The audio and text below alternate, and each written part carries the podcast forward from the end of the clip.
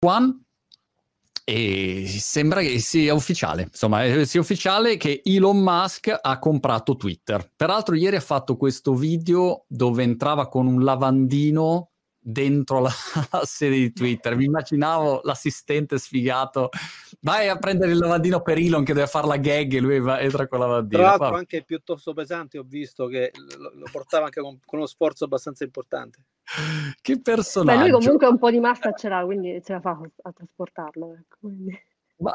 non è proprio un mingerlino. Comunque lui è entrato con questo lavandino dicendo preparatevi che questa è la, questa a cui siamo, diciamo, pronti a fronteggiare, ecco. Dovremmo essere pronti a fronteggiare. Voi quando vedete, diciamo, un imprenditore così, un personaggio così, cioè che valutazione avete, ecco, da imprenditori e imprenditori e manager di azienda, che sensazione avete? C'è una sensazione di stima, una sensazione di vabbè, ma tanto il nostro settore non funzionerebbe mai, un pazzo furioso così, che non so, ero curioso. No, vabbè, sicuramente Elon Musk è uno di sostanza, non è sicuramente uno che è un avventato.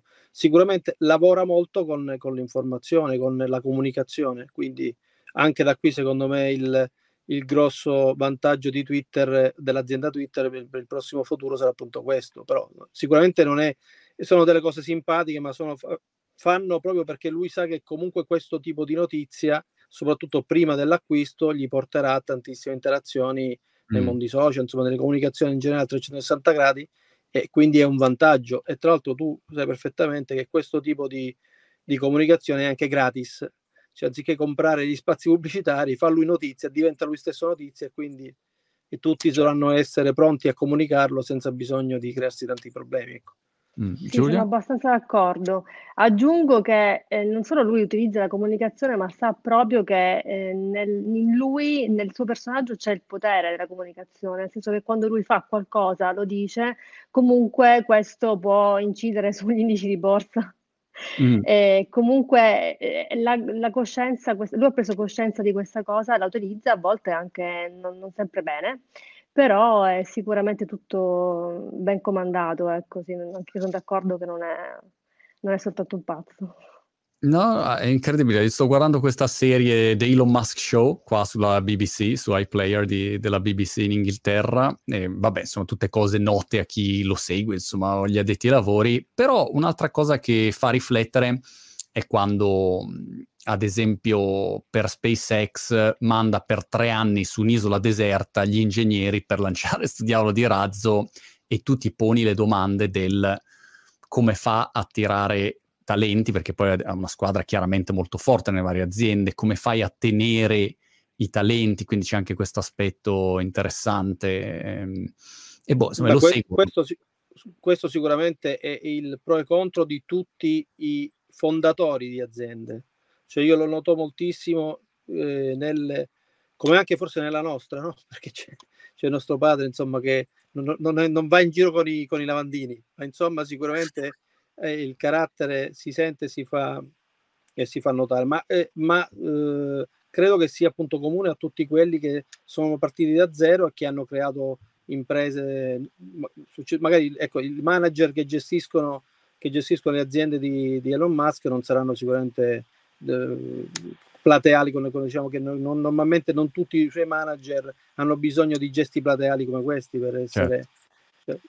Quindi sicuramente finché c'è lui va bene, come lo anche era, se ricordi, anche tutti come Steve Jobs, insomma, che avevano anche loro e poi magari i manager che c'erano dietro, come ad esempio anche Tim Cook. Hai visto come c'è il massimo dell'entusiasmo, come sventolava a Indianapolis la bandiera d'arrivo, ecco. Esatto, mi sembrava... Sai quando arrivavi ai caselli anni fa, quando non c'erano le macchinette, arrivavi che c'era il casellante delle 2 di notte con quell'entusiasmo, aveva lo stesso entusiasmo. Team. Ci andiamo, ecco, da un eccesso all'altro. No, comunque dietro ogni grande uomo ci sono tanti uomini e c'è un team, questa è la verità, quindi non si è mai da soli quando si arriva, quindi sì, i talenti come li riesce a tenere, beh, sicuramente ha un piano per loro, ecco, è soltanto così che si può fare, no? Con una pianificazione attenta. E poi in quel caso sul tema dello spazio c'è chi dice che è il futuro, che in realtà potremmo arrivare su Marte molto prima di quanto ci si aspetta. Sarà vero? Non si sa. Però chi è che ha investito in quello, in quello spazio, sicuramente poi si troverà con qualcosa che tutti gli altri non hanno. Ovviamente la diretta esclusiva di quando Elon va su Marte sarà su Twitter, capito? In esclusiva, se vuoi seguire tutti su Twitter a vedere la diretta. Sicuramente lui ha già pensato anche a questo. Esatto, è già collegato. E poi andare a seguire la diretta con le sue Tesla, capito? Una flotta di Tesla. Vabbè, insomma, buon per lui, buon per lui. Ma venendo a voi invece, come descrivete il vostro mestiere? Quando, sapete, a scuola i figli dicono, ecco, ma che mestiere fa tuo papà, tua mamma? Che mestiere indicate o che mestiere indicano e in che settore? Giulia. Noi siamo nel settore dell'agricoltura e del giardinaggio, diciamo che l'agribusiness è proprio la nostra filiera, ci occupiamo quindi della filiera agroalimentare. Noi facciamo attenzione che le mele, le zucchine, i pomodori vengano irrigati in modo sostenibile. Aiutiamo quindi gli agricoltori a farlo con tecniche di irrigazione a goccia, principalmente questa è la nostra specializzazione. E quindi questa è una tecnica che è in assoluto la più efficiente, quella che proprio ci rispetto a tutte le altre tecnologie di irrigazione. Aiutami a capire l'irrigazione a goccia, stavo per irrigazione a doccia. A goccia. Ecco, l'irrigazione a doccia era quella prima, quella che si usava in giardinaggio. Esatto, no? Esatto. Che ancora qualcuno usa sicuramente, ma diciamo che non è la più economica. Detta a pioggia, ma anche a doccia potrebbe, potrebbe dare l'idea. Quando vedi che parte, parte il timer nei giardini, fa e l'acqua dappertutto, ecco quella.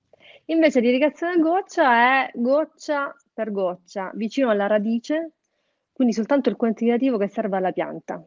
Ok, non serve bagnare la pianta, serve darla dove che gli serve, con la frequenza e col quantitativo che occorre. Goccia significa anche che dentro non c'è soltanto l'acqua, ma i nutrimenti necessari, se occorre, e quindi anche non bagnare la pianta evita troppi pesticidi, e con ottimizzazione delle risorse, quindi preserva le falde acquifere e ottimizza proprio la crescita della pianta, quindi cresce di più, meglio. Dobbiamo pensare. Usiamo sempre come riferimento il fatto che quando qualcuno ha sete, io ho il bicchiere che mi permette di porzionare il quantitativo di acqua che ho io, di cui ho necessità in quel momento. Mentre se dovessi utilizzare un idrante o anche se una bottiglia, annegherei o comunque affogherei. Ecco. Certo. Quindi la nostra tecnologia permette di parzializzare l'acqua che viene data alle piante nel momento in cui la pianta ne ha di bisogno e nel quantitativo di cui ha bisogno. E da qui poi la produttività aumenta, perché la pianta non marcisce e non secca. Ecco. Giusto. Ma e questa tecnologia, come dire, era già disponibile sul mercato? L'avete inventata voi? Noi siamo i pionieri dell'irrigazione a goccia in Italia. Non l'abbiamo inventata noi, è una tecnologia che viene dall'Israele, ma è stata inventata alla fine, insomma, fine degli anni 60 in Israele.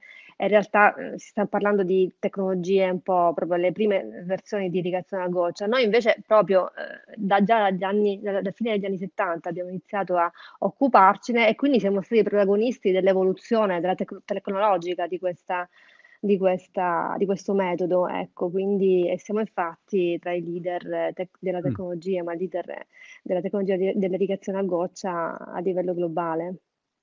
Cioè, rispetto a quello che sostanzialmente hanno i nostri competitor, noi abbiamo tecnologia sia per costruire il prodotto, ma anche tecnologia per il macchinario che costruisce il prodotto, quindi sia sul prodotto stesso che sul macchinario che lo produce, quindi i brevetti comprendono l'una e l'altra cosa. L'efficientamento è stato di pari passo non solo sul prodotto finale, che è quello che puoi comprare, che acquisti, che utilizzi in campo o nel giardino o in balcone, ma anche e soprattutto nella produzione, quindi nell'efficientamento della produzione stessa. Quindi un nostro stabilimento produce mediamente il 30-40% in più dei competitor, okay, a parità, diciamo, di dimensioni. Ecco. Questa è una... Scusa Mauro o Giulia, un'idea anche delle vostre dimensioni, diciamo, Giulia diceva, ecco, siamo worldwide. Quasi 900, anzi più, li abbiamo superati, 900 persone. Siamo un gruppo di quasi 1000 persone, abbiamo 16 stabilimenti tra produttivi e commerciali, insomma, nei vari continenti. I mercati principali sono... Sì, il 25% lo facciamo in Italia. Ok. Quindi il resto, ecco, l'altro 75% è in tutto il mondo. Dicevo, noi siamo focalizzati... è in tutta Europa. Sì, okay. Siamo focalizzati sull'agricoltura, quindi il nostro mercato di riferimento è l'agricoltura. Poi facciamo anche giardinaggio, ma noi nasciamo sicuramente agricoltori, quindi vigneti, cioè tutto quello che riguarda l'irrigazione di ortaggi, di qualsiasi cosa che vada sull'alimentazione, e poi logicamente anche in campi sportivi, anche l'irrigazione, insomma, giardinaggio, che sia residenziale che di altro. Okay. Ma, diciamo che in Europa sicuramente è il nostro mercato principale, in cui siamo i numeri uno in termini di numeri nella microirrigazione. A livello mondiale siamo molto presenti in Sud America, adesso negli Stati Uniti abbiamo aperto da poco il secondo stabilimento in Georgia, confini con la Florida, eravamo già presenti in California, e il Messico è sicuramente un altro mercato molto importante per noi. Mi sono sempre chiesto come si faccia a aprire uno stabilimento. Non lo aprirò mai in vita mia, uno stabilimento di niente, però mi sono sempre chiesto, quando vedo uno stabilimento... Peraltro ho fatto appena un salto adesso in vacanza in Val d'Orcia, ero lì a girare, quindi immagino che irrigherete un sacco di vigneti, di posti meravigliosi. Assolutamente. E ogni tanto vedi questi stabilimenti con tutte le botti, le cose, dici mamma mia, che mal di testa mi viene. Diciamo che quando si sceglie un'area dove collocare uno stabilimento, intanto prima di tutto è l'analisi dell'area che ti dia tutti gli strumenti per poterlo collocare, quindi energia elettrica, acqua, cioè che comunque ci sia quel tipo di che quel territorio ti possa dare quel tipo di supporto. Ma per noi è anche importante logicamente essere vicini al nostro tipo di mercato, come lo è anche noi. Per esempio siamo presenti in Brasile, in un'area in cui sostanzialmente ci sono circa 900 aziende, ma che sono il 90% sono tutte aziende che forniscono l'automotive. Quindi per esempio tutti quelli che fanno automotive, quindi che costruiscono tutte le parti, le componentistiche di un'automobile sono collocate in quell'area. E lì sicuramente tutti quelli che l'hanno fatto perché hanno un canale preferenziale per fare da fornitori agli stabilimenti che fanno automobili, no? Fiat, Volkswagen o altri. E in più sostanzialmente perché in quella zona poi si crea comunque un'area che ti dà anche risorse umane che sono focalizzate su quel. Quindi anche noi quando abbiamo scelto, nei primi anni 80 e con i primi stabilimenti all'estero, l'abbiamo scelto in funzione delle indicazioni che ci davano il nostro distributore, il nostro cliente. E quindi partendo da lì l'idea, nei primi anni infatti le prime collaborazioni sono state con dei nostri soci, erano dei nostri clienti che ci hanno aiutato con i primi stabilimenti. Poi successivamente già negli anni 90, negli anni 2000, insomma, adesso andiamo avanti con le nostre risorse, ma la prima cosa che consideriamo quando abbiamo sicuramente è di avere una zona residenziale, un parco industriale che abbia e che ci dia la possibilità di avere risorse che siano abbastanza facili da reperire. Giusto. Tutto il contrario di quello che abbiamo qui in Sicilia, perché noi nasciamo dalla Sicilia dove sostanzialmente qualsiasi cosa ce lo dobbiamo inventare, perché difficilmente si trovano le stesse risorse, per esempio di aprire uno stabilimento in Lombardia. Giusto. Noi mi ricordo che per esempio quando abbiamo aperto la nostra sede a Bologna, io ho acquistato il capannone, ho fatto praticamente tutto quanto, gli allacci, i lavori, tutto in videoconferenza e parlando direttamente con le varie imprese, con il comune, anche via telefono. Quindi, perché l'abbiamo costruito in pieno lockdown. Pandemia, cioè l'abbiamo comprato qualche mese prima del lockdown. Quindi quando abbiamo avviato tutti i lavori tutti eravamo fermi. Però nonostante quello, in una zona come Bologna, l'interporto di Bologna, che è una zona comunque ben fornita, in cui ci sono tante aziende, tanti stabilimenti, le stesse società che ci hanno aiutato a costruire lo stabilimento avevano già tutto il know-how per poter procedere in autonomia. Ma quanto ci si mette, scusa Mauro Giulia, quanto ci si mette a aprire uno stabilimento? Cioè da zero, da quando dici ok adesso partiamo a Brighton, apriamo lo stabilimento di Brighton, fondamentale per invadere l'Inghilterra, dove sono io, quanto ci si mette per arrivare a fare il taglio del nastro? Dai 3 ai 6 mesi. Dai 3 ai 6 mesi. Poi dipende ovviamente. Dipende da dove. Però sì. Certo, date le condizioni. Noi in Sicilia siamo capaci di farlo per i 6 anni, ma perché, perché insomma la burocrazia spesso, quando hai magari degli incentivi, non è sempre così non ti facilita tanto. Abbiamo un esempio per cui nello stesso periodo, un po' di anni fa, abbiamo iniziato ad aprire uno stabilimento in Spagna e un nuovo stabilimento in Sicilia. Bene, quello in Sicilia ci abbiamo messo 6 anni, quello in Spagna 6 mesi. Ecco, come a volte anche comunque i comuni, le legislazioni, ma anche proprio le procedure governative fanno la differenza.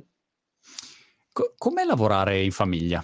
Mi sono sempre chiesto questo, perché da un lato lo trovo meraviglioso, dall'altro non è facile, immagino. Pro e contro, ovviamente, come tutte le cose, ecco, perché è molto più facile litigare, ovviamente, perché il collega capisci che non conosce, comunque non hai confidenza, magari non ti permetti di insultarlo. Io e Mauro, ecco, non ci facciamo tanti problemi. Esatto. Se dobbiamo tirarci la scarpa, cerchiamo di non farlo in pubblico, ecco, quantomeno. Allora. Ma come dire, quando avete iniziato c'è stata una sorta di linee guida o di manuale, insomma, familiare? Sì, ciao. No.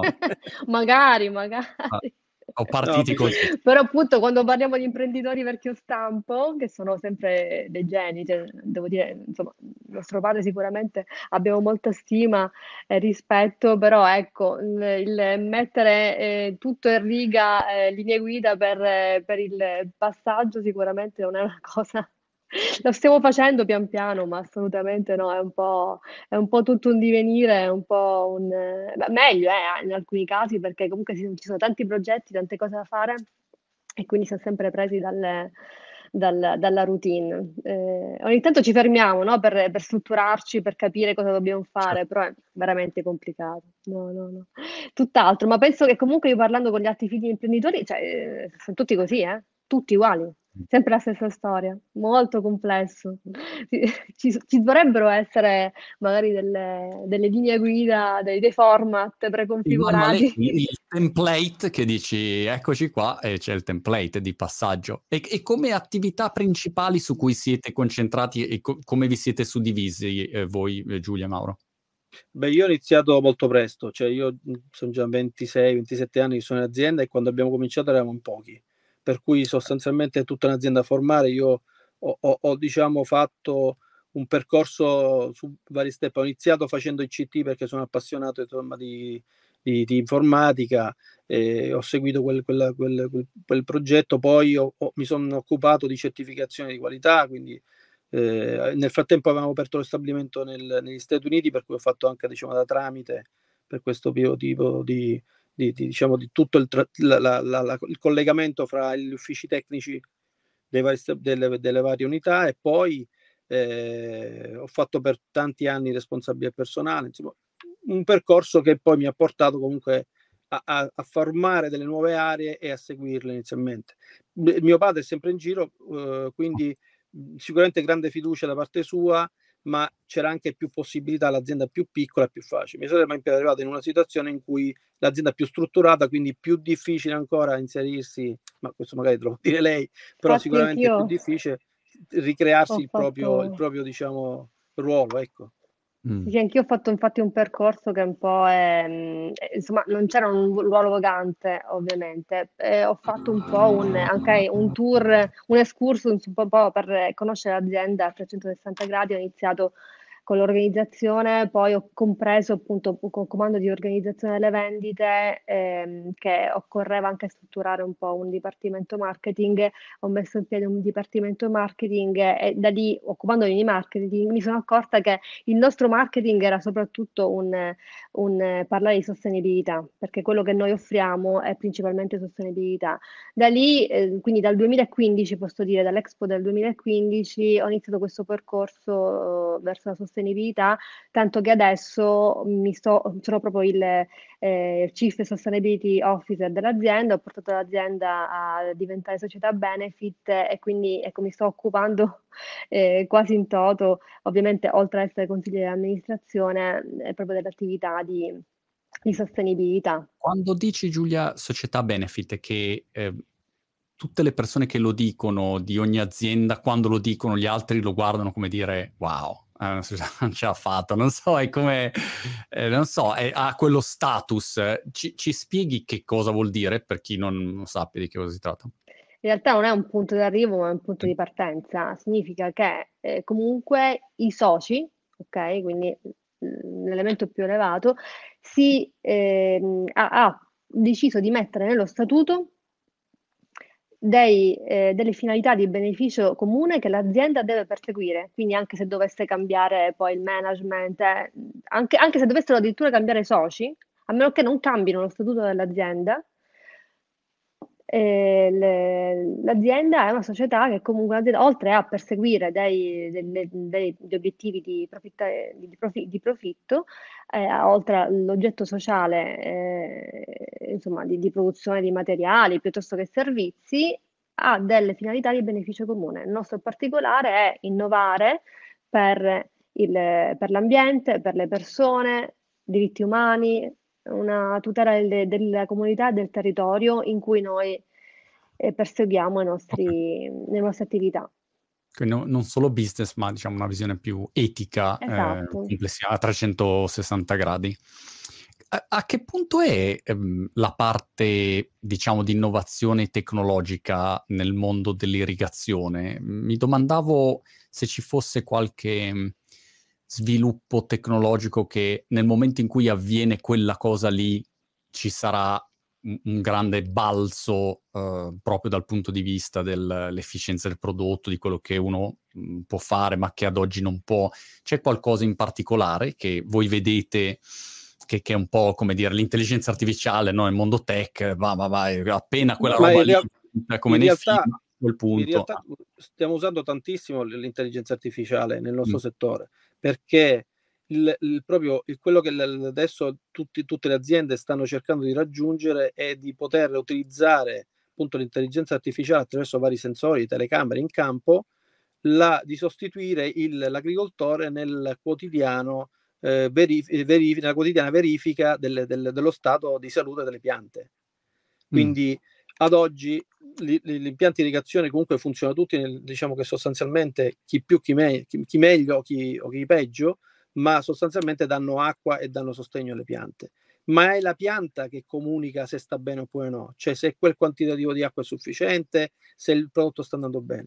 E tutto questo lo si fa attraverso gli agricoltori che vanno in campo e vanno a verificare questo stato di salute delle piante. Ad oggi il passo successivo è quello di arrivare... Mauro, scusami, e lo verificano in base alla loro esperienza, in base a una sensibilità. Banalmente tu vedi, se una pianta è gialla c'è problemi di acqua perché c'è poca acqua e secca. Insomma. Se invece ha le foglie che si stanno... Cioè, può essere che c'è troppa acqua o ci sono altri problemi. Quindi loro in base alla loro esperienza, ma comunque l'agronomo, ecco, le aziende più strutturate hanno comunque dei tecnici che vanno in giro. Okay. Tutta questa conoscenza umana viene sostituita invece da sensori, telecamere, computer che analizzano in tempo reale tutto l'andamento, prendono le informazioni sia da internet che da sensori nel mondo reale, quindi per esempio le previsioni del tempo. Cioè automaticamente si collegano con tutti i siti di previsione del tempo per controllare con le immagini satellitari per poter capire se sta piovendo, quando pioverà la prossima volta, quindi dosare anche il quantitativo di acqua in funzione di quello, attraverso sonde che controllano l'umidità nel terreno, il pH, cioè tutti questi parametri vengono immagazzinati, vengono gestiti appunto da algoritmi che ti permettono poi di capire quale ingrediente devi dare, quindi anche nella fertirrigazione devi dare per aiutare o meglio la pianta, la vita della pianta. Quindi questo è, perché fino adesso la tecnologia è sempre stata le centraline, ecco, collegate a internet magari, che ti permettevano di programmare le zone, quindi di irrigare secondo alcuni parametri, però questi parametri sono comunque impostati dall'uomo in funzione dei feedback che lui ha dal campo. Il feedback invece in futuro arriverà direttamente dalla stessa centralina, che quindi attraverso i suoi sensori, attraverso le telecamere, capirà ed immediatamente se sta facendo bene il suo lavoro oppure no. E questo ti permette di essere ancora più efficiente, di avere sotto controllo, non devi pensare soltanto al balcone di casa tua dove hai poche piante e le controlli, ma su ettari di aziende agricole dove invece devi avere in tempo reale. Cioè già noi oggi utilizziamo i droni per irrigare, per alcune sostanze, per alcuni trattamenti, e gli stessi droni sono utilizzati per fare delle verifiche, quindi tutto questo può essere automatizzato e quindi sicuramente è un passo in avanti. E quanto siamo lontani secondo te da una, diciamo, automazione? Pochi anni dovremmo esserci, cioè, già adesso ci sono oggi abbiamo dei buoni prodotti, ma sicuramente in pochi anni ci sarà veramente un grande passo in avanti rispetto a quello che si utilizzava adesso. È già realtà, serve soltanto un miglioramento di affinare in questo momento tecniche, nel mondo ci sono chi lavora su questi progetti, sono tante aziende molto piccole, artigianali, che hanno e che stanno lavorando su questi progetti. Noi che siamo aziende più grandi e più strutturate, logicamente dobbiamo essere affidabili, molto più affidabili di queste società, e quindi stiamo lavorando su dei progetti che nel momento in cui poi li mettiamo in campo devono essere ineccepibili, anche perché poi se ti muore la pianta ci vogliono anni per farla ricrescere, quindi e poi lo stesso agricoltore ha sempre molto restio a delle innovazioni, perché sa che fino adesso ha lavorato bene, che la pianta lavora bene con quelle condizioni, e quindi qualsiasi variazione può essere un problema per la sua produzione, e purtroppo le piante comunque hanno bisogno di anni per poter ricrescere, per essere sostituite, quindi qualsiasi errore si pagherebbe molto caro. Noi molte volte infatti andiamo nelle grandi aziende, facciamo dei campi sperimentali insieme a lui in modo tale da poter aiutarlo a provare queste nuove tecnologie. Immagino appunto se uno sbaglia, non so, su Sassicaia o Super Tuscan che c'hanno. Bravissimo. Cioè, voglio dire, sono danni enormi. Assolutamente sì. Infatti, è per questo che serve anche l'irrigazione di emergenza, normalmente nelle vigne viene utilizzata quella, l'irrigazione di emergenza. Cioè? Adesso ci sono tanti protocolli, tante cantine che prima non utilizzavano magari per protocollo l'irrigazione adesso però si sono convertiti, hanno l'irrigazione di emergenza, quindi che comunque viene utilizzata soltanto in alcuni casi, perché spesso e poi questo comunque aiuta la produzione, aiuta di fatto la produzione, riesce comunque a mantenere un'elevata qualità aumentando la produzione, e questo è quello che poi è il nostro scopo, no? Come aiutare gli agricoltori a fare la magia. Che poi l'agricoltura ha questa immagine di, non so, settecentesca, l'agricoltore... Non più. Dai, ormai ci sono i giovani. I giovani, prima c'erano... Che adesso i giovani sono comunque prioritari sul digitale, tutto quello di cui ha parlato Mauro. Adesso noi puntiamo non più sugli anziani, ma sui nuovi ragazzi. Sono laureati, sono comunque nativi digitali, hanno proprio una forma mentis ben diversa, e anzi adesso fare l'agricoltore è anche trendy, è di tendenza. Non leggi i giornali che tutti quanti, anche i VIP, tutti vogliono fare l'agricoltore. Renzo Rosso si è comprato l'azienda vitivinicola, insomma, in Sicilia. L'immaginario della massa su quando si parla di agricoltura è quell'immaginario settecentesco, ottocentesco. Invece oggi hai uno scenario che è cambiato completamente, in primis la tecnologia, no? Quando uno dice appunto droni, cose, sensori, e magari uno pensa ancora che la gente sia lì a mano. Sì, ovviamente ci saranno i piccoli agricoltori che lo fanno a mano, però, certo. Però c'è, come dire, una grande evoluzione. Oggi l'agricoltore o comunque l'imprenditore è sicuramente quasi un industriale, ecco, diciamo che sostanzialmente le aziende hanno tante opportunità, tutti quanti stanno investendo, diciamo, in diverse tecnologie che permettono di ottimizzare al massimo, quindi non soltanto l'irrigazione, anche sistemi di raccolta, sistemi di stoccaggio. Vedi adesso le innovazioni sulle farms verticali, no? Sulle aziende agricole in verticale, che sono, diciamo, un'altra innovazione, insomma, degli ultimi tempi, no? Perché e comunque le nostre tecnologie, quella dell'irrigazione a goccia, è quella che sicuramente ha spinto di più, l'idroponica, ecco, altri sistemi di coltivazioni che ti permettono di coltivare senza avere neanche il terreno. Quindi oggi veramente più che mai, secondo me, non è soltanto. Io 20 anni fa ho messo su il primo e-commerce nostro aziendale, eravamo pronti, tutto ero contento, sono andato alle rete vendita e poi abbiamo scoperto che non solo non avevano la connessione internet i nostri clienti, non avevano neanche il PC, quindi era troppo. Oggi invece la prima cosa che chiedono di qualsiasi cosa è che se c'è l'app che gestisce il sistema e la verifica, e il prossimo futuro sarà anche l'assistenza remota. Questo il Covid ha accelerato molto tutto quello che riguarda prima avevamo tutte le squadre che andavano in giro per il mondo facendo tantissima assistenza, adesso le abbiamo sempre, ma molte volte riusciamo a intervenire tramite le videochiamate, tramite le sessioni remote, i nostri software si connettono direttamente con le centraline dei clienti e quindi automaticamente. Quindi c'è tanta innovazione da questo punto di vista, assolutamente. Come fate, Mauro e Giulia, a attirare talenti che devono poi sviluppare, ingegneri, sviluppatori, che hanno magari il sogno della Silicon Valley o il sogno, no, di questi grandi colossi tech che fanno mille cose?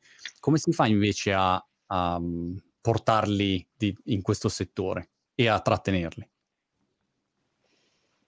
Beh, devo dire che secondo me adesso tutti siamo accorti che l'agricoltura di fatto è il business che non muore mai. È quello che nel momento in cui c'è anche una crisi, anche abbiamo visto durante il lockdown, durante la pandemia, l'agricoltura è quello che ha attirato. Cioè, alla fine è una sicurezza l'agricoltura, ma molto più dei settori del lusso, ecco. Secondo me è qualcosa che si sono già accorti essere una sicurezza. Io qualcosa che magari 10 anni fa, mi ricordo che quando dicevo all'università, più di 10 anni fa, dicevo che volevo lavorare nel settore dell'agricoltura, mi guardavano come fossi un marziano, no? Come dico, cosa dici? Cioè, in bocconi sto parlando, no? Mi dicono, tutti volevano fare la moda, ecco, lavorare in finanza, io dicevo agricoltura. Adesso invece tutte le università hanno una facoltà, comunque dei corsi, anche dei master sul tema agribusiness. Quindi proprio cambiato il mondo, è davvero diverso. È un settore che attrae assolutamente adesso. Vabbè, comunque in ogni caso consideriamo sempre che noi non facciamo, ecco, non siamo noi il cliente finale, no? Quindi chi viene a lavorare da noi lavora in un'azienda industriale in cui c'è tanta elettronica, c'è tanto, e come dicevo prima, siccome noi non costruiamo soltanto il prodotto, ma costruiamo anche macchinari che costruiscono il prodotto, c'è tanta tecnologia dietro, abbiamo tanti settori, sostanzialmente noi potremmo vendere, comunque potremmo fabbricare qualsiasi cosa che sia di plastica, indipendentemente dall'utilizzo finale, che è quello di agricoltura. In passato, per esempio, già tanti anni fa, facevamo conto terzi per aziende che avevano bisogno di... per esempio avevamo una società che faceva parti in plastica per la Fiat, quindi noi costruivamo alcuni componenti che poi venivano assemblati da Fiat in auto, quindi non c'entra niente con il suo settore, ma siccome noi facciamo sia stampaggio di materie plastiche che estrusione, quindi tutto quello che passa in mezzo a questo sostanzialmente, quindi da quel punto di vista nella parte, diciamo, dei nostri tecnici attirarli è, diciamo, relativamente facile. Poi noi abbiamo tantissimi progetti di sviluppo con le università, non soltanto in Italia, anche all'estero.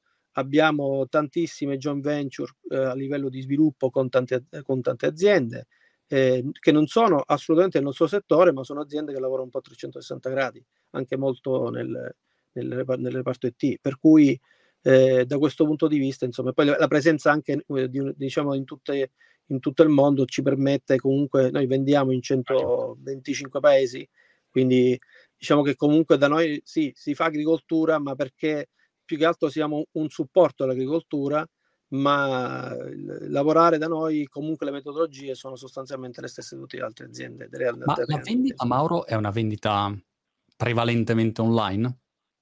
Assolutamente no, è totalmente non online fino adesso. Noi, perché soprattutto noi siamo sempre... Noi, sì, noi vendiamo dei distributori, 1 o 2 distributori per ogni nazione. In Italia abbiamo una capillare distribuzione, arriviamo fino al negozio, mentre all'estero sostanzialmente abbiamo 1 o 2 distributori o più distributori. Ecco, comunque in ogni caso il supporto è quello. Adesso stiamo lanciando un progetto nuovo in cui sostanzialmente faremo tanto online, ma non tanto per come vendere, ma quanto supporto anche ai nostri clienti, per essere sempre più vicini nell'ambito della distribuzione, per essere sempre più puntuali, ecco, da questo punto di vista. Quindi dare supporto tecnologico anche a loro per dargli una mano, insomma, ad avere il prodotto nel minor tempo possibile. Poi c'è un tema anche di configurazione. Noi abbiamo circa 20.000 prodotti a catalogo, quindi non è semplice anche scegliere il prodotto. Quindi secondo me la tecnologia ci aiuta molto in questo, cioè nello scegliere bene il prodotto corretto che serve alla mia pianta, che serve insomma alla mia azienda. Beh, quando dicevi prima che avevate provato a fare un e-commerce, quindi era così un progetto sperimentale. No, abbiamo già l'e-commerce B2B. È un e-commerce che possono utilizzare i nostri rivenditori. Ah, ok. E non è ancora un B2C, ecco, non è aperto agli agricoltori, ma è già operativo per i nostri clienti, ecco. Un B2B praticamente. Esatto. No, il progetto di cui parlavo io era di 20 anni fa, quindi adesso poi ne abbiamo parlato, abbiamo fatto adesso altro, certo, sicuramente. Avevo chiacchierato con Panini, l'azienda Panini, e tra i mestieri che mi avevano colpito, che loro hanno questi esperti nell'incollaggio delle figurine, che è un mestiere, no? Come, non so, sui social di mestiere ho visto un annuncio l'altro giorno dove ti pagano per guardare video di TikTok. Pagano $50 all'ora per star lì a guardare video di TikTok 12 ore al giorno. Ci sono tanti mestieri diversi in ogni settore. Mi domandavo, diciamo, nel vostro settore quali fossero le competenze in questo momento più ricercate o i mestieri più interessanti per voi, se c'era il famoso gap anche in questo caso di competenze rispetto all'attività da fare, o se invece, come dire, non notate nulla di particolare. Sicuramente i nostri operai sono tutti operai specializzati. Una competenza particolare, per esempio, sono i nostri attrezzisti. Attrezzare le macchine non è qualcosa che si impara, ecco, in 2 minuti. Ecco. Sicuramente ci sono alcune figure di operai che richiedono molta esperienza e non è assolutamente semplice trovarli. Ecco, poi soprattutto in Sicilia, noi non avendo concorrenza diretta, non avendo aziende simili intorno, dobbiamo formarli molto spesso autonomamente. Ecco, quindi sicuramente, ecco, gli operai sono qualcosa che noi cerchiamo e proprio in questo momento sono aperte le candidature e stiamo cercando. Io personalmente poi ti dico cerchiamo donne anche operaie, perché le donne non si candidano in fabbrica. Io dico sempre candidatevi in fabbrica, perché vorrei una fabbrica un po' più con parità di genere, ecco, un po' più meno maschi e un po' più equilibrata, perché secondo me l'equilibrio di genere migliora, ecco, migliora. Insomma, abbiamo tante donne negli uffici, ma nelle fabbriche si candidano poco, quindi una call to action alle donne a candidarsi, perché sono bravissime anche nella fabbrica. E poi agronomi, no, Mauro? Abbiamo anche, assolutamente, non è banale trovare gli agronomi, ecco. Diciamo che sostanzialmente il nostro settore è un settore molto di nicchia, verticale, per cui poche aziende nel mondo significa che comunque se cerchi expertise specifiche nel nostro settore, come per esempio le vendite, o comunque l'agronomo che sia esperto di questo, c'è poco. Cioè, diciamo che siamo nel nostro settore, chi circola è sempre, non dico sempre gli stessi, ma comunque... c'è poco ricambio per alcune figure.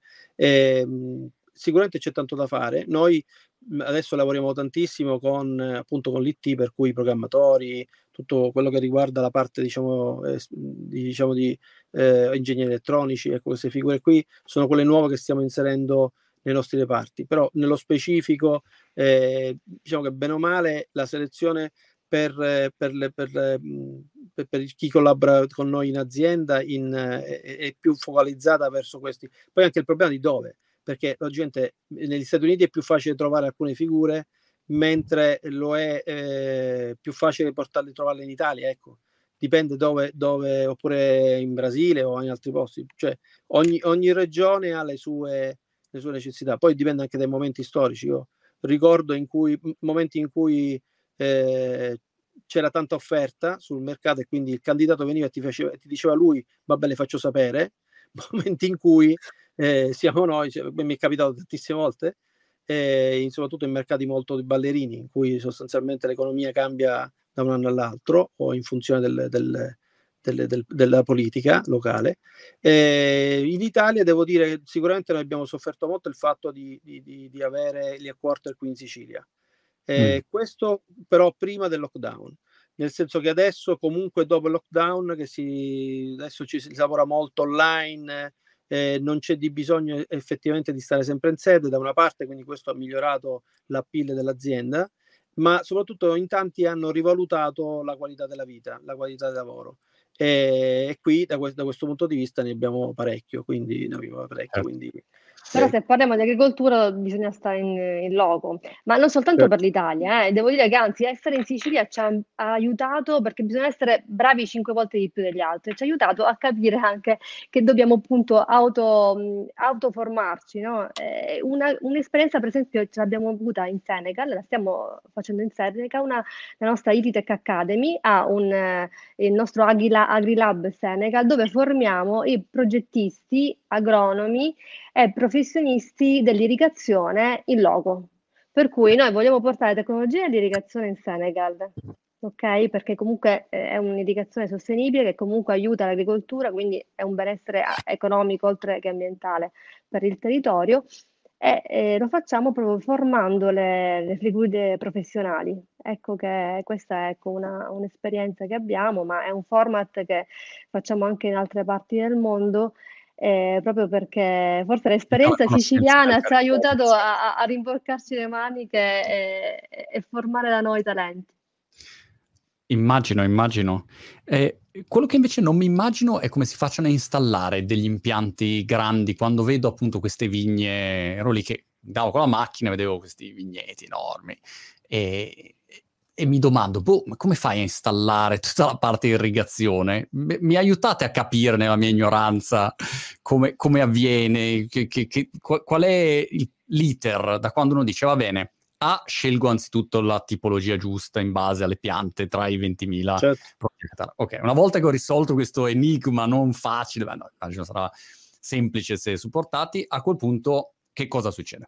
Ci sono, se il tubo da stendere, ci sono dei rotoloni, perché noi consegniamo il tubo ai rotoli, e i rotoli vengono applicati a dei macchinari che vengono di solito applicati ai trattori, quindi il trattore scorre lungo la linea e logicamente viene fissato in quel caso nel vigneto è un po' più difficile, perché bisogna agganciarlo a dei fili d'acciaio, insomma ci sono dei supporti per il tubo, ma in campo aperto viene steso direttamente il logo. La particolarità del tubo della gocciolante è che tu devi scegliere la spaziatura, cioè la gocciolante è un tubo con all'interno un gocciolatore, e da questo gocciolatore escono le gocce quando tu apri e chiudi l'acqua, che banalmente lo faccio molto semplice.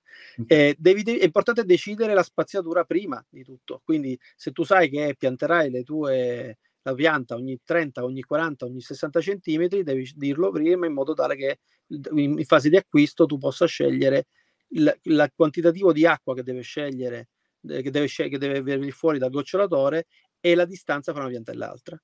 Quindi una volta che tu hai questi 2 parametri, quando vai in campo agganci il rotolo al trattore, il trattore stenderà il tubo e automaticamente il foro del gocciolatore si troverà in corrispondenza della tua pianta. Ok, Quindi è questo il tutto. Il, quindi nel biglietto, lo spazietto sei fregato, il metro devi essere preciso. Devi essere più preciso possibile, certo, perché logicamente, ma comunque le piante non le puoi mettere, cioè, hanno bisogno dell'impianto radicale, ha bisogno di spazio fra una pianta e l'altra, quindi è normale, insomma, che questo venga deciso. Ecco, sicuramente in un impianto già esistente, dove tu hai delle impiante già piantate e non sono state adeguatamente separate, ci sono altri sistemi di irrigazione a goccia. Puoi avere anche il gocciolatore, che invece ha un tubo e quindi lo puoi spostare in funzione delle tue necessità, per esempio nei vivai, quindi dove noi alimentiamo, cioè, i vivai sono piazzali con migliaia di vasi e quindi dalle condutture principali di distribuzione dell'acqua c'è il gocciolatore che va direttamente dentro il vaso e che tu ogni volta devi piazzare per alimentare la pianta. Quindi.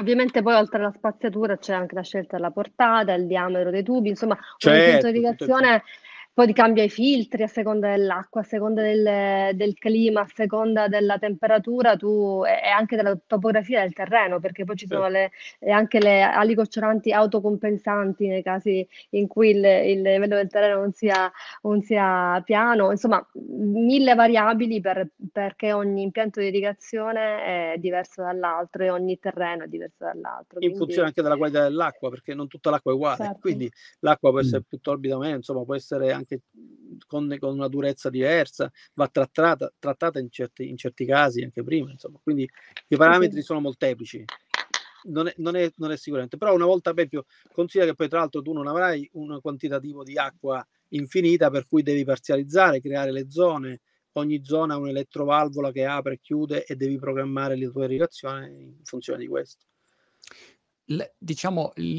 La parte faticosa quindi è la progettazione, il setup di tutto quanto, poi una volta che è setappato immagino poi diventi una cosa abbastanza automatica, nel senso... La manutenzione è relativamente semplice, insomma, comunque da quel punto di vista sicuramente poi è più... Poi ci possono essere dei problemi oggettivi, capita anche per esempio che ci sono degli animali che possono intaccare, sto pensando di applicarlo al mio giardino, ma qua le volpi passano, mangiano, distruggono tutto. No, ma ci sono anche volatili, ci sono gli uccelli che beccano, perché il problema è che poi l'acqua non la cerca soltanto la pianta, ma la cercano anche gli animali, quindi logicamente vanno, una volta che scoprono che da lì esce l'acqua, vanno a cercarla, quindi bisogna... In quel caso che fai? Cioè gli spaventapasseri messi sui vari... Ci sono dei dissuasori, che permettono di... Poi c'è anche la logocciolante interrata, insomma, ci sono anche altre tecnologie in cui... No, vabbè, stiamo anche tanto studiando, ci sono anche dei metodi, insomma, delle tecnologie, e stiamo anche tanto facendo sperimentazione per tutte queste problematiche, ecco, per dare sempre dei prodotti sempre più efficienti. C'è un'infinità di scenari, se uno ci pensa, dove avere esperienza sul campo e aver visto tante tipologie diverse è una, come dire, barriera d'ingresso enorme, perché immagina che domattina io pigli una botta in testa e dica adesso voglio anch'io fare un'azienda con lo stabilimento, ora che so dove mettere lo stabilimento farò anche un'azienda così. Cioè c'è una barriera d'ingresso di esperienza storica proprio di tutti i vari scenari possibili che non è indifferente, ecco. No, nel nostro caso è sicuramente tantissimo know-how nella scelta del materiale. Alla fine i tubi sono di plastica, ma non è che uno va, non si va al supermercato a comprare la plastica, cioè sostanzialmente c'è tutto un tema di know-how, di conoscenza.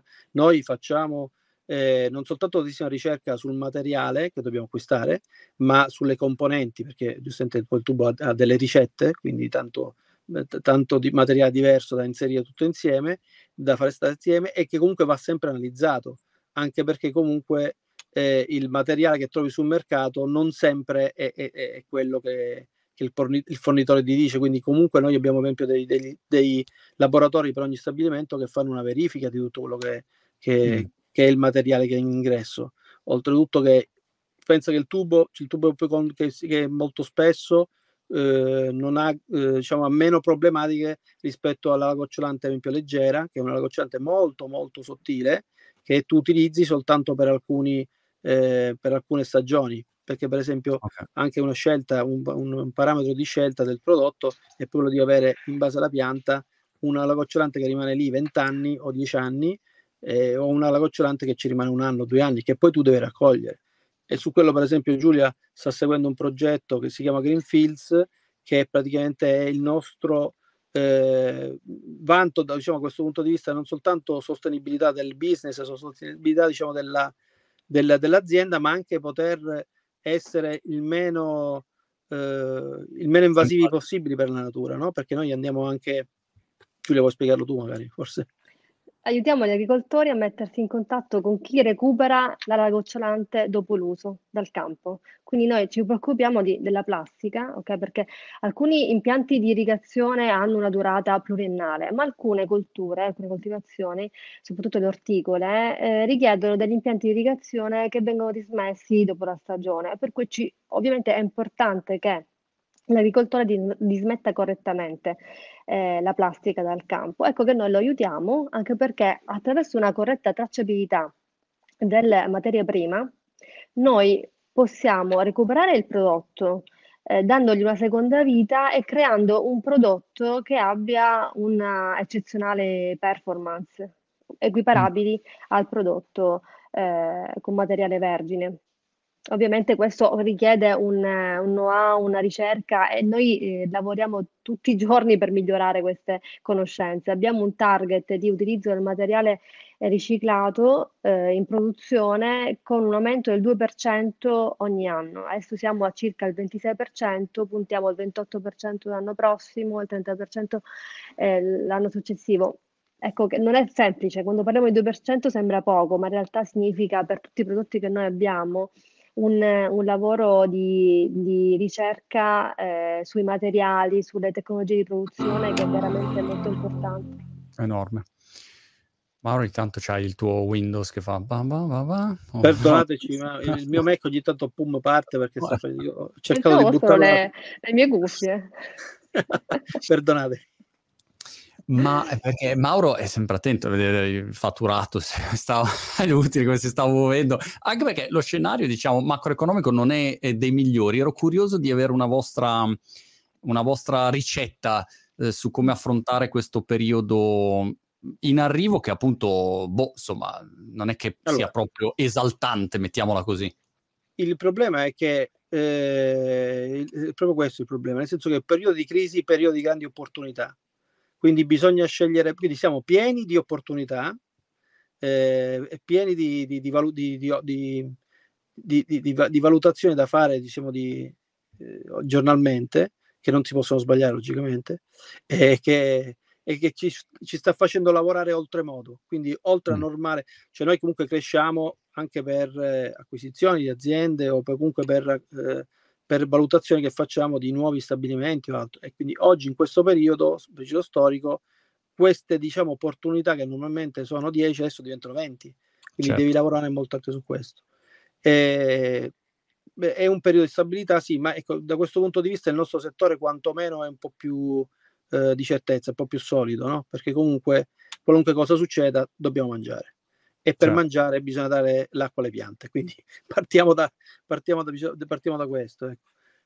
Sicuramente sì, gli agricoltori sono spaventati come tutti, perché comunque è una grande incertezza, quindi tanti investimenti magari verranno un po' posticipati. Quello che però possiamo dire è che l'anno scorso qualcuno per paura non ha investito, essere pentito, perché proprio per la grande siccità che abbiamo avuto hanno perso il raccolto, quindi forse quest'anno capiranno che forse è il caso di investire, nel nostro caso un settore importante proprio per il sostegno all'agricoltura. L'irrigazione ormai è diventata imprescindibile. Per noi è ancora più, abbiamo questo commitment, questo impegno ancora più forte di riuscire a fare dei prodotti di alta tecnologia, dando dell'alta qualità a dei prezzi accettabili, perché tutto quello che abbiamo detto di tecnologia, noi abbiamo tante in cantiere, tanti progetti, prodotti supersonici anche a livello di sostenibilità, ma purtroppo poi dobbiamo scontrarci con le esigenze economiche degli agricoltori. Cioè, noi abbiamo anche l'ala gocciolante biologica, ecco, ma poi l'agricoltore in quanti casi è disposto a pagare in più per, quando poi deve vendere comunque la mela, la sua mela è, no? Il costo quello è, certo. Sì, poi alla fine il prodotto poi esatto, va in concorrenza. Quindi noi vinceremo quando il nostro cliente diventerai tu, Monti. Quando tu al supermercato ti chiederai: ma questa zucchina quanto ha sprecato di acqua per essere qui? Quanti fertilizzanti? Quanta energia? Quando ti chiederai questa domanda, e allora andrai a cercare quella che ne ha sprecati meno, perché ti daremo le informazioni, e allora lì noi avremo fatto bingo e potremmo essere tutti più sostenibili. Anche perché questa informazione al momento non c'è, giusto? Cioè, sì. All'utente al massimo viene detto come viene biologico. No. Si inizia. Anche sul pacco di patatine, l'altro giorno ho preso un pacco di patatine, lei diceva: no, guarda, qui è stata utilizzata l'irrigazione a goccia, ma si tratta proprio di casi sporadici e comunque sono informazioni spot che ancora non sono regolamentate. Ancora la sostenibilità, vabbè, tutto... Ma è come, adesso sai, come quando scegli un'automobile e compri gli interni in plastica riciclata, invece che gli interni in pelle che hanno consumato, al di là del costo della pelle, proprio tutto il resto. Quindi... sicuramente ci stiamo arrivando, ma ci vuole un po' di tempo. Per noi è importante perché logicamente far capire quello che facciamo è importantissimo, farlo arrivare al cliente finale, ma soprattutto a chi insomma deve fare delle scelte, no? In termini anche tecnologici o altro. È incredibile come alcune informazioni che dal mio punto di vista, ecco, quando le scopro chiacchierando con persone come voi, immediatamente penso: ma allora io da domani voglio controllare se c'è l'irrigazione a goccia, è a goccia, a doccia o com'è. Smetti di mangiare allora perché non troverai niente. Esatto. E mi domando subito perché non ci sia. Avevo intervistato un'azienda che costruisce botti per il vino, fanno botti, barrique, e anche in quel caso mi chiedevo: ma perché sulla bottiglia di vino non c'è scritto, cioè quali botti sono state usate? Perché dopo che lui mi ha spiegato la differenza, come vengono fatte, beh, a quel punto mi interessa sapere in che botte è stata, no? Però alcune informazioni sono omesse, magari perché uno reputa che all'utente finale non gliene freghi niente o non sono rilevanti in questo momento. Però è curiosa questa cosa, no? Come poi magari invece un'informazione diventa di grande moda, o appunto come dicevi tu, ho visto la Tesla di Elon che è il sedile vegano, che dici boh, c'ha il sedile vegano, bene, e quindi alcune informazioni diventano sexy, determinano un acquisto o meno, e fino a un certo momento storico invece non c'è niente. Non so. Ma sicuramente il tema dell'alimentazione è importantissimo, cioè sapere da dove arriva e come arriva sul tuo piatto e cosa c'è stato per dietro è sicuramente importante. Quindi sono tematiche che logicamente stanno nascendo adesso, più che altro perché comunque noi del riscaldamento globale ne parliamo da sempre, no? Però noi in Irritec ce ne accorgiamo molto semplicemente e molto banalmente, perché quando abbiamo iniziato ad avere clienti che fanno vino in Inghilterra, dove invece normalmente pioveva o altro, adesso invece già da 10 anni che fa... Quindi lì ti accorgi, vedi tu, cioè, noi ci accorgiamo ogni volta che troviamo un nuovo cliente in aree dove pensavamo che invece non ci fosse neanche il bisogno, no?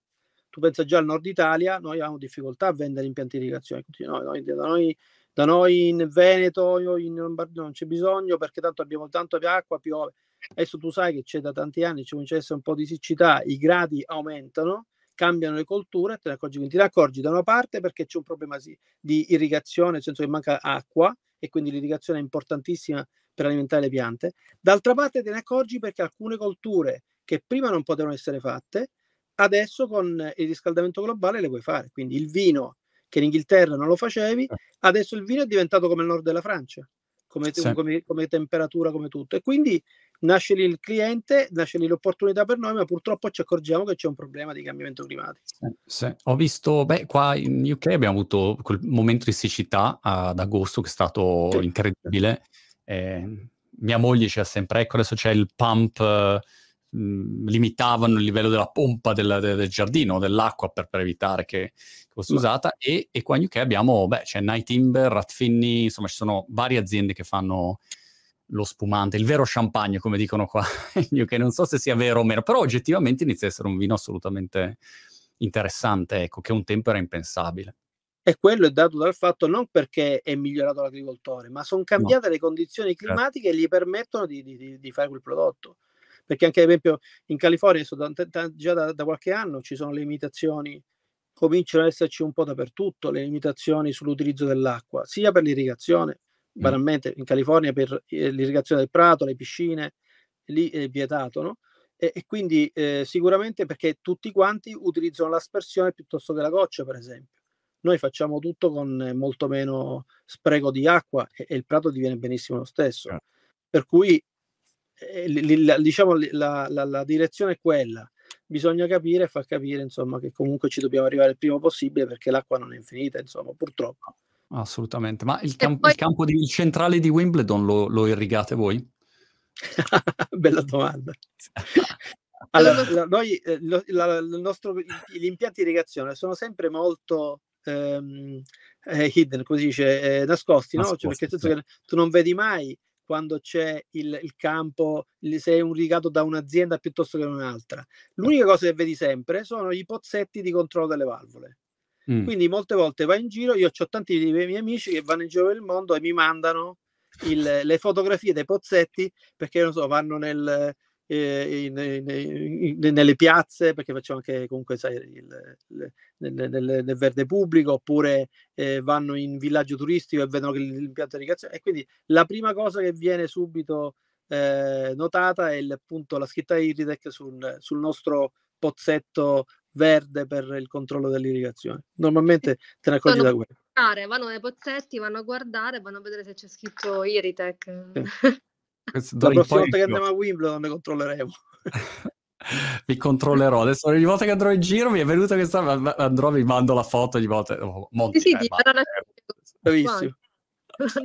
Io per esempio abbiamo fatto tanti bei progetti con tante aziende che logicamente fanno altro. Adesso si utilizzano anche le piante per fare io mi ricordo anche in grandi stabilimenti che fanno Intel in Costa Rica. Mi ricordo io 20 anni fa già ci andavo e avevano l'impianto di irrigazione nostro. Magari l'Inter non lo sapeva, perché c'è il nostro installatore e quindi lì fanno processori, ma tutto l'impianto di irrigazione dello stabilimento e il loro utilizzo anche delle piante per poter migliorare la qualità dell'aria nello stabilimento era fatto con i nostri prodotti. Molto interessante. Giulia, Mauro, vi ringrazio tantissimo.